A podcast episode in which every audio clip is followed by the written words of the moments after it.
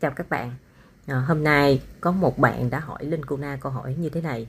À, Chị Linh ơi em mới vô nghề được 2 tháng Thì trong công ty em á, có hướng dẫn có training cho công ty cho nhân viên đó chính là em phải quảng cáo em phải đăng tin ảo. Vậy thì theo chị em có nên làm đăng tin ảo hay không? À, nếu như em hỏi ai thì chị không biết nhưng mà em hỏi chị Linh Cô Na thì chị sẽ trả lời cho em biết em có nên đăng tin ảo hay không. Câu trả lời sẽ là không và vì sao? Bởi vì đối với chị chị đặt thành nhân cao hơn là thành công. Mà thành nhân chị đã đặt cao hơn, tức là gì? Tức là chị đặt nhân cách và lòng tự trọng lên cao.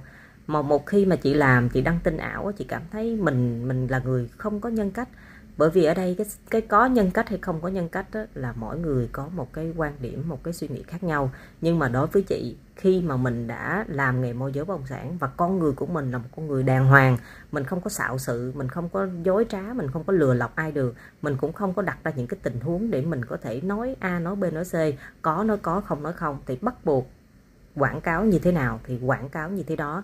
Còn cái việc mà người ta nói là quảng cáo thật không có khách thì cái đó nó cũng không hẳn là như vậy. Quảng cáo thật mà không có khách thì cần phải phân tích vào quảng cáo như thế nào và cái cách bạn đăng quảng cáo, cái hình ảnh, cái thông điệp, những nơi bạn quảng cáo ở đâu. Phải phân tích chi tiết thì mới biết được và mới tìm ra được cái lý do.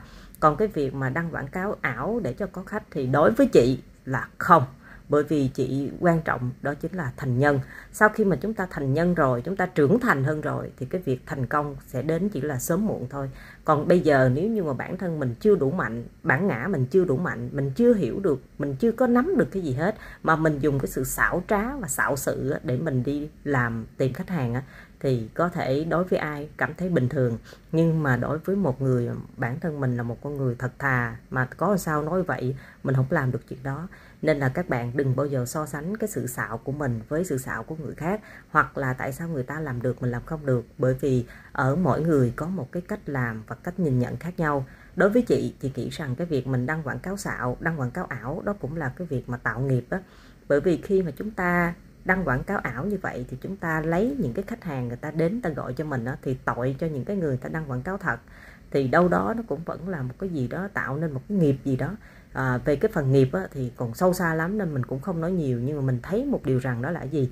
Mình thấy cái việc đó không nên làm thì tốt nhất không nên làm. Bởi vì chị cũng muốn nói cho em biết là không phải ai làm nghề môi giới bất động sản cũng đăng quảng cáo xạo và không phải ai quảng cáo xạo mới có khách.